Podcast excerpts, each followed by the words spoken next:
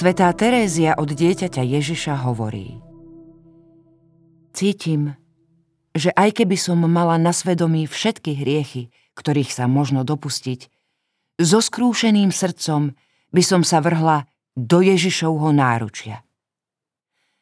Lebo viem, ako veľmi miluje márnotratného syna, ktorý sa k nemu vracia.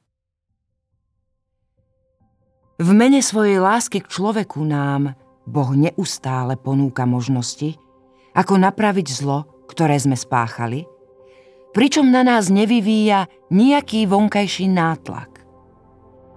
Ježiš nenútil Zacheja, aby odškodnil tých, ktorých okrádal.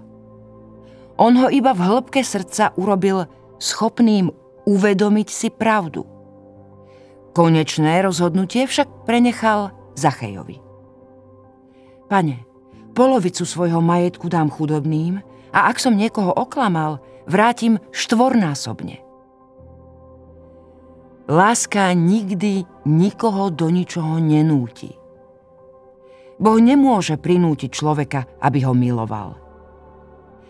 Boh však každému ľudskému srdcu poskytuje zvláštne schopnosti, aby sa pod vplyvom jeho svetla mohlo stretnúť s pravdou, rozoznalo zlo oľutovalo ho a napravilo. Tento dar nazývame hlasom svedomia. Ak dobre formuješ svoje svedomie, rozvíjaš zároveň schopnosť správne hodnotiť seba samého.